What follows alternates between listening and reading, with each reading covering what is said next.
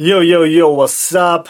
Приветствую вас, дорогие друзья. Это легендарный выпуск моего подкаста. А легендарный он, потому что первый. С вами Love Woods в рамках блога Chevy Days, что переводится примерно как «Шевролетовые дни». И мой блог, э, который называется, точнее, эго-блог, посвящен моей жизни, то есть это в целом как журнал того, что я делаю, что происходит, потому что я считаю, что многое из этого очень интересно. Конкретно данный выпуск относится к рубрике Fashion Фарш. И в рамках этой рубрики я говорю про создание одежды, а также про моду. Ну а если в целом про подкастинг, Хотел я это сделать уже очень давно, я даже боюсь представить, сколько лет назад э, пришла идея заниматься подкастингом, и на самом деле подкастинг мне намного ближе, чем блогинг, по той причине, что э, блогинг предполагает, ну, видеоблогинг имеется в виду, очень лимитированный формат по длине, да, вы, наверное, и без меня знаете, что там 15-20 минут это как бы максимум. Все, что больше, уже считается занудным и мега скучным. В то время как э, подкастинг это такая платформа, в рамках которой можно говорить долго, и час это вполне нормальное время для одного выпуска. Вторая причина чисто техническая. Для того, чтобы выпустить полноценный э, видео выпуск необходимо потратить много времени как раз-таки на вот эту вот всю визуальную обертку, которая в данном случае является очень второстепенной. То есть я бы все же хотел говорить о, о каких-то более э, глубоких вещах, которые вполне нормально переживут и без визуальной картинки в виде выпуска. И сегодня я официально стартую данный подкаст. И давайте поговорим о первой теме, которую я решил сегодня раскрыть. На самом деле тема очень э, свежая. Я сегодня, ну точнее, я несколько дней думал об этом в таком пассивном фоновом режиме, а сегодня я вот так сложилось, что побывал на Санкт-Петербургской неделе моды. И эта мысль, она как бы меня догнала. В чем вообще спич? Э, в первую очередь это будет интересно тем, кто интересуется одеждой, тем, кто интересуется модой, э, может быть, э, создает одежду, шьет и так далее. Потому что я хочу поговорить о том, какого типа люди посещают мероприятия по дизайну одежды, но я в первую очередь говорю про какие-то более-менее большие мероприятия, где есть образовательные кейсы и так далее. И в целом плавно хотел бы вообще поговорить о сфере создания одежды и коснуться одного из своих проектов. Сначала я, кстати, хотел записать первый подкаст в целом, рассказать про то, чем я занимаюсь, но подумал, что лучше запишу про это какой-то другой выпуск. Итак, смотрите, у нас с вами есть как бы вот эта некая сфера, ореол, галактика создания одежды, да? Я очень много буду говорить э, и в подкасте, и в блоге о том, что, пожалуйста, учитесь разделять мир создания одежды и fashion-мир. То есть не все, что одежда fashion и наоборот – потому что у многих прям происходит очень жесткое смешение этих двух понятий. Лично с моего взгляда я занимаюсь именно созданием одежды. Я не занимаюсь модой. В то время как э, многие стремятся заниматься именно модой, а не созданием одежды. Или создание одежды является тяжким грузом, когда ты хочешь заниматься модой. И вот сейчас мы поговорим больше, конечно, в сторону моды, нежели создания одежды, но мы его будем касаться достаточно плотно. Итак, а, кто-то из вас, возможно, думает, что иметь свой бренд одежды – это прибыльно, что это приносит много денег, что замутить какую-то свою коллекцию или уж тем более производство это очень просто. А, так вот, вы немного заблуждаетесь. А, я думаю, самое время вставить дисклеймер. Дисклеймер. Все, что я буду сейчас говорить, является исключительно моим субъективным мнением. Я не считаю себя супер-пупер жирным специалистом этой отрасли, а, поэтому это именно мое мнение. Если кому-то там взрывать жопу, это ваше право. Так вот, Э, если вы считаете, что очень легко создать коллекцию, открыть бренд одежды, производства, так это вот все не так. Те курсы, которые вам предлагают за три месяца открыть вам ваш fashion-бренд, это все галимый развод. То есть вам, да, вам действительно дадут какую-то базу, вам действительно объяснят самые капитанские вещи, что нужно иметь в виду. Это правда. Вас познакомят с реальными людьми, работающими в отрасли. Это тоже правда. И эти люди вас очень сильно замотивируют. Но вы должны понять, что любые краткосрочные курсы, вообще любые, а краткосрочные в данном случае все, что там меньше полугода. А вообще я думаю, что лучше бы год был. Это все в основном голая мотивация это слишком короткий период, чтобы научить вас хоть чему-то дельному. Если вы не изучаете какой-то навык, да, вот совсем небольшой именно навык, то это, скорее всего, в основном мотивация. А мотивация очень быстро заканчивается. Вот если кто из вас проходил какие-нибудь бизнес-тренинги и так далее, то вспомните ощущение, когда вы выходите с такими горящими глазами «Да я сейчас покорю нахрен все!» А проходит пара месяцев, и вы все так же работаете на работе, и все ваши там супер-пупер какие-то резкие планы куда-то растворились. А, к чему это веду?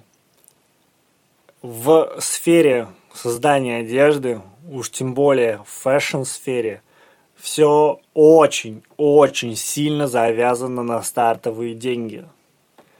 Если у вас нет исходного ресурса, очень ощутимого ресурса, то вы считаете, что вообще беспомощные и безрукие.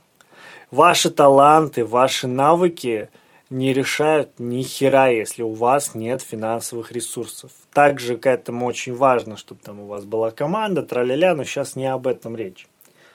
Почему я так сильно заостряю на этом внимание? Дело в том, что для того, чтобы запустить бренд, вам, во-первых, нужны сначала деньги на вашу первую коллекцию, на ее съемку, на какую-то базовую рекламу. Ваш бренд нужно поддерживать на плаву, пока он не выйдет на нужный оборот продаж. И реальность такова, что доминирующее количество брендов, и молодых, и не самых молодых, вы не знаете их э, внутреннюю структуру. Многие из них живут в минус или в лучшем случае в ноль. Во всяком случае, от серьезного заработка это очень далеко. Зарабатывают на одежде только те люди, которые, во-первых, уже съели собаку – которые очень серьезно вращаются в этих кругах, обладают очень мощными знакомствами и ресурсами. Вот если вы понаблюдаете, то там вот те бренды, которые, ну, так сказать, взлетают, понаблюдайте за тем, как живут, э, ну, как, какой вообще образ жизни ведут их владельцы. Вот.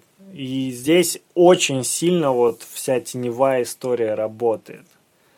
А молодые бренды, они просто многие, естественно, не будут вам показывать то, что у них все плохо, у них не хватает продаж, они еле-еле сводят концы с концами. Это так и есть.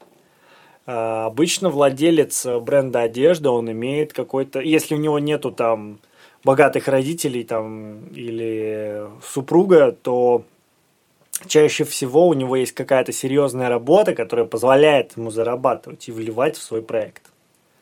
Но люди не будут признаваться в этом, потому что а, вся культура фэшна, она строится на голом пафосе. Это огромный раздутый пузырь, и я планирую об этом еще много говорить. И все должны понтоваться друг перед другом, и вы не будете показывать то, что у вас вообще-то все плохо. Это очень престижно в современном обществе быть э, дизайнером одежды, очень престижно типа создавать какие-то свои коллекции. Это же всем все так нравится. Вы ну просто понаблюдайте. Вы можете поймать любого человека из толпы на улице, спросить, хочешь создавать одежду? Я практически уверен, что, не знаю, 80% людей ответят да, да еще и скажут, что у них уже вообще-то есть идеи, и они уже вообще-то там чуть ли не в полушаге сами были от этого, особенно если мы говорим про девочек. Я ни в коем случае не осуждаю девочек. К чему я это вообще все веду? Если вы собираетесь заходить в эту нишу, то вы, вам стоит трезво себе отдавать отчет, что вы вообще, во что вы ввязываетесь. Потому что у многих, э, знаете, вот эти вот цветочки, букетики, что все будет так классно, фотосессии, там, респект э, от друзей, подруг, э, какие-то там посты в сообщества, журналы, конкурсы, показы. Это все лишь обертка. За этим стоит колоссальный труд, э, очень много работы. А самое главное, о чем я говорю в данном подкасте, это ресурсы финансовые. Если о цифрах минимум по, примерно 50 тысяч это одна коллекция. Да, конечно, вы можете сшить и дешевле, но это только если вы будете брать какие-то супер-пупер синтетические материалы, шить все самостоятельно, но на самом деле это все равно будет дороже, просто вы не считаете свой труд, когда вы шьете коллекцию. А если бы вы посчитали свой труд, так как многие нанимают портных, то вы бы выяснили, что там дешевле 30 тысяч вообще невозможно пошить там ни одной хотя бы плюс-минус коллекции. И если это уж тем более fashion коллекция, то, ну не знаю, от 70, от 100 тысяч, а дальше уже зависит от вашей фантазии, что вы там делаете, сколько у вас луков, есть ли там аксессуары, покупаете ли вы обувь ко всему этому – и в реальности, кто вот вращается именно, постоянно устраивает э, показы, участвует в конкурсах э, и так далее, там очень серьезные деньги крутятся. Ну, там, не знаю, это могут быть, например, родители. Я ни в коем случае это не осуждаю, это неплохо, нет, это нормальный путь человека. Просто рассказываю вам, как это работает на самом деле. И весь смысл э, того, для чего я решил записать вот этот подкаст, состоит в следующем пункте, о котором я буду говорить. Когда я прихожу на какие-то мероприятия, где есть лекции, э, ну вот из недавнего это был МФМ, Международный форум моды, э, там очень часто спикеры просят там, поднимите руки, кто в зале дизайнеры. А потом там поднимите руки, кто производители и так далее. Ну, выясняют, типа, какая аудитория сидит в зале. Так вот, обычно, когда говорит, кто здесь дизайнеры, поднимают руки, не знаю, 80% зала, если не 90%. А, вы хоть представляете, насколько это страшно? огромный зал, это, блин, целый ангар. МФМ это, ну, я не знаю, сколько в количестве, но это очень много человек. Поднимает руки. И это все гребаные дизайнеры. И при этом, когда спрашиваются другие категории, кто здесь производители, кто байеры, кто стилисты, клиенты, поднимаются какие-то отдельные руки из зала. Это же ужасно. То есть должно быть все наоборот. Должна быть основная аудитория просто там ценители, но может э, там э, клиенты, люди, возможно, с финансами, со вкусом. Потом там, например, идут стилисты, фотографы, то есть такой тоже персонал, связанный с фэшном, но не тот, который прям напрямую творит, а тот, кто варится с этим там Потом байеры, байеров тоже должно быть дофига, причем байеры же могут быть как бы промышленно ориентированные, там, для бутиков и так далее. Потом должны идти производители, которых тоже должно быть дофига. А потом должна быть какая-то небольшая выборка дизайнеров. А в реальности выходит все на 360 градусов, и это полный аврал. Вы, ну, я думаю, вы, наверное, просто не очень представляете, насколько это страшно. Вот представьте, и все, весь этот зал, да, в количестве 80% аудитории, у всех есть там какие-то свои идеи. Неважно, хорошие, плохие, неважно, это просто типа творцы. И насколько а, не, несоизмерим спрос и предложение. При этом предложение, которое не очень связано с реальностью по финансам. И вот все эти люди, типа меня в том числе, э, ходят на такие мероприятия, ожидая там услышать какую-то панацею, супер таблетку, что выйдет какой-то спикер и скажет, ребята, вам надо было просто съездить там к такому-то метро, у памятника портному почесать золотую иглу, и все, и у вас будет кэш, и все будет хорошо. Нет, этой таблетки не существует. Э, все плохо. Ну, все реально плохо. И э, напомню, это мое личное мнение. Все плохо с точки зрения того, что пока государство не поменяет э, как бы всю систему существования швейной промышленности, все и будет так дерьмово. Потому что если вы начнете разбираться в вопросе тканей, особенно в вопросе фурнитуры, э, во всяких налоговых приколах, то вы найдете столько мин и бомб и всевозможных барьеров, что вы сами офигеете.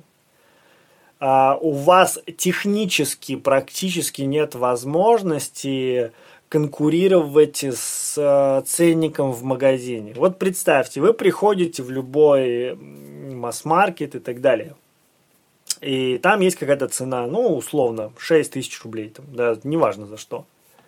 Так вот, чтобы вы были хотя бы плюс-минус конкурентно способны, но вы не можете стоить за этот же продукт там, ну, больше, не знаю, 6-7 тысяч. То есть ваш ценник должен быть плюс-минус конкурентно способен. А, если, конечно, вы не делаете люкс, но это вообще отдельная история. То есть, если вы пытаетесь сделать одежду просто для обычных смертных людей, то есть ваша одежда должна, если и быть дороже, то ну, не намного. Но при этом вы очень вряд ли сможете вывозить качество, на котором шьют э, производственные бренды. Очень модно сейчас говорить про то, что вот в масс-маркете очень плохое качество, фу-фу-фу. Но это очень спорно. На самом деле, если вы порассматриваете разные магазины, то вы увидите, что качество разное. Даже в том же Бифри могут быть одни э, товарные группы сделаны отвратительно, а другие очень даже качественно. Ну, все, конечно, относительно, но я имею в виду за такие деньги очень даже нормально. А, это просто мейнстримная такая штука, что вот масс-маркет, масс-маркет отстой, масс-маркет во многом шьет а, значительно лучше молодых русских дизайнеров. Знаете, есть такие люди, которые там покупают вещь русского дизайнера, а потом говорят, что ну да, я там переплатил дороже, чем если бы купил в ТРК, но зато качественно. Так э, на самом деле нет. Очень многие российские бренды, при этом и дорогие, и дешевые, цена тут вообще не имеет значения, шьют очень плохо. Ну, или средние при совсем не среднем ценнике.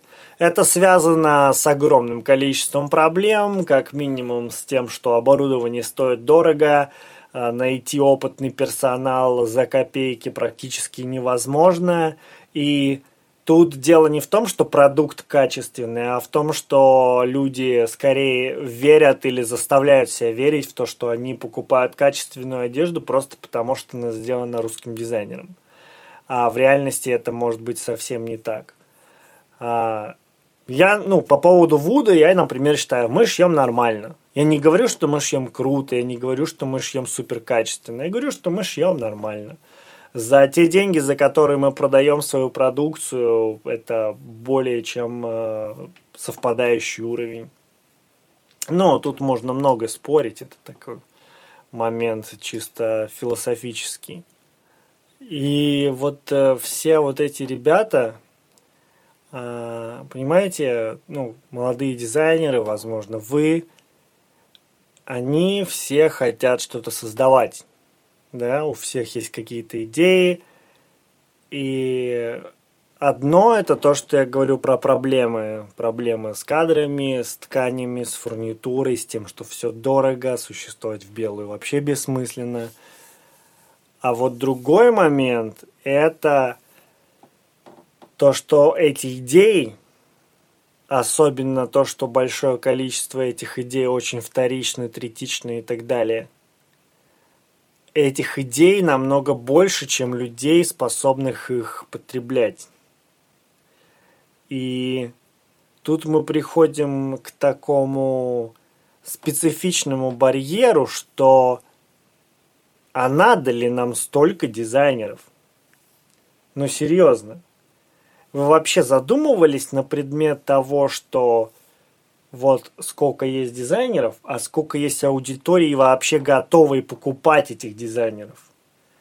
У меня иногда создается, ну, у меня сейчас э, такой уровень в Инстаграме, что, ну, уровень, я имею в виду, так все происходит, что почти каждый день на меня подписывается там, какую, ну, через целевую аудиторию какой-то бренд одежды или дизайнер, ну, естественно, это, скорее всего, масс-фолловинг или, ну, какая-то автоматическая хрень. И у меня периодически создается такое ощущение, что если у одного дизайнера есть хотя бы один клиент, это хорошо. Потому что, мне кажется, скоро дизайнеры будут одевать дизайнеров просто потому, что все будут дизайнерами. А, возможно, вы скажете мне, что типа я в конец охерел, и я же сам занимаюсь одеждой.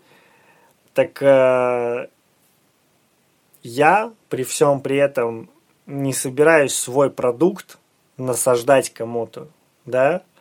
То есть вот у нас такой андеграунд бренд, который для своих ребят, и если никто не покупает э, рубашки или комбезы, то эти рубашки и комбезы особо-то и не шьются, ну, как минимум партиями, не если и шьются, то единичками.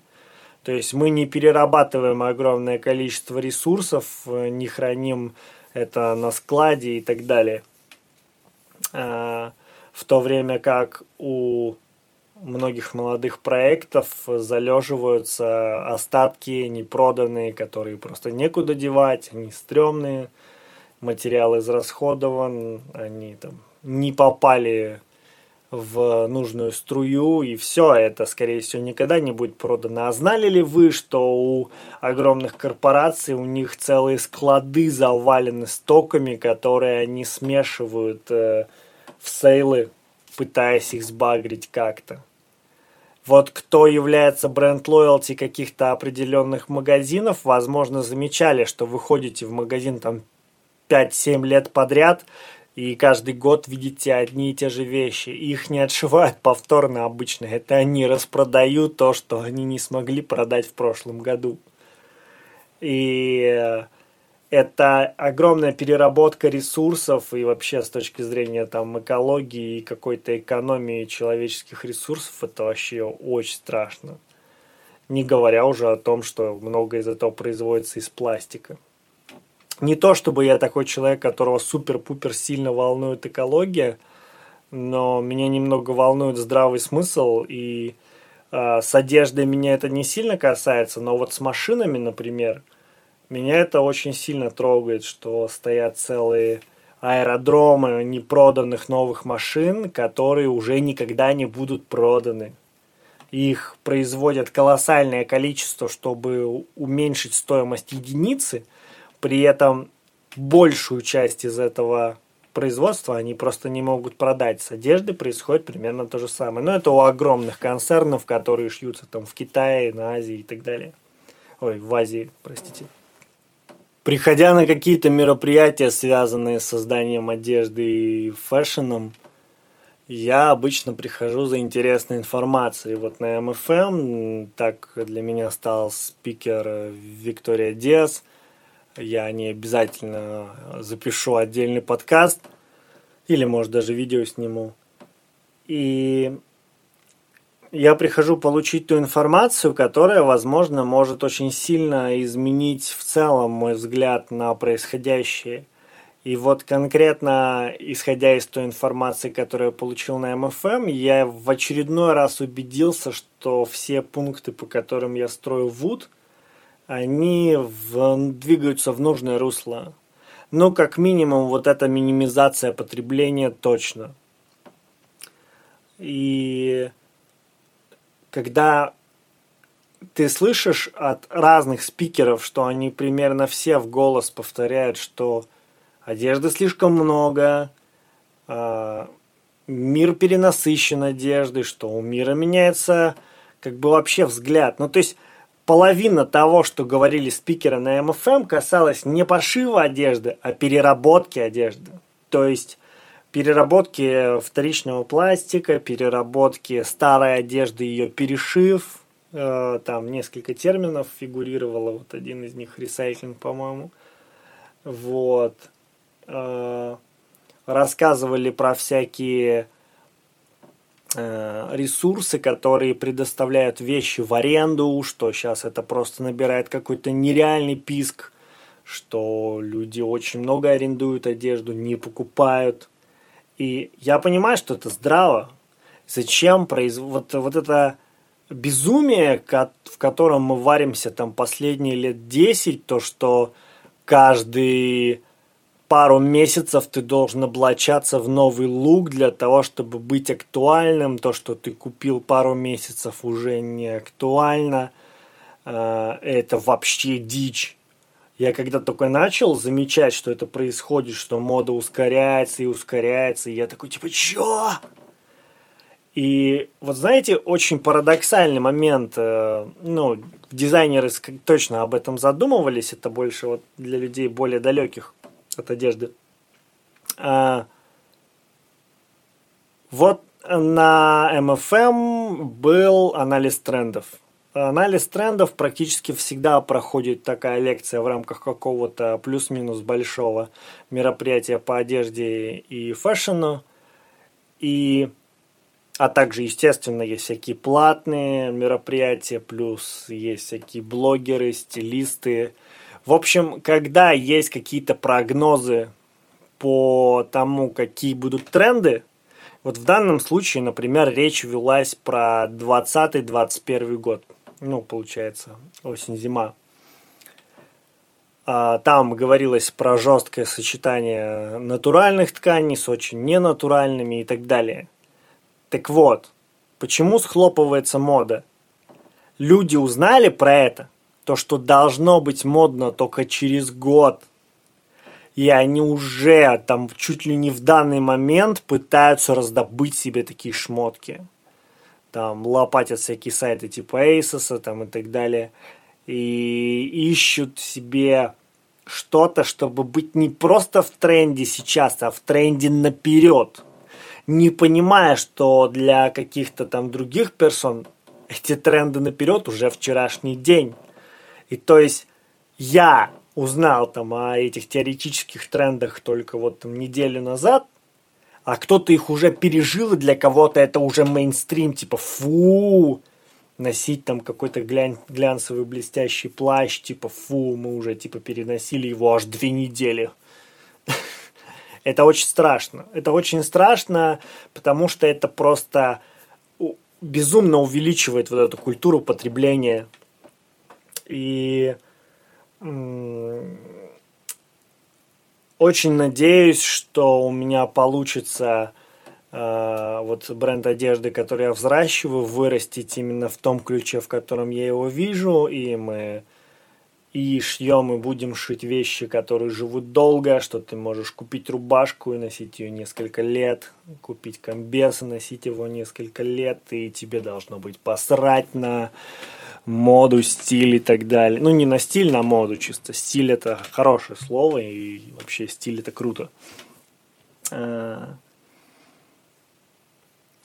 надо, наверное, как-то подытожить, чтобы это звучало жирно. В общем, подумайте об этом. Подумайте о том, сколько дизайнеров, сколько дизайнеров приходит на мероприятия по созданию одежды и вот этой всей фэшн-движухи, что эти люди себя представляют, потому что, по-моему, это полный тлен.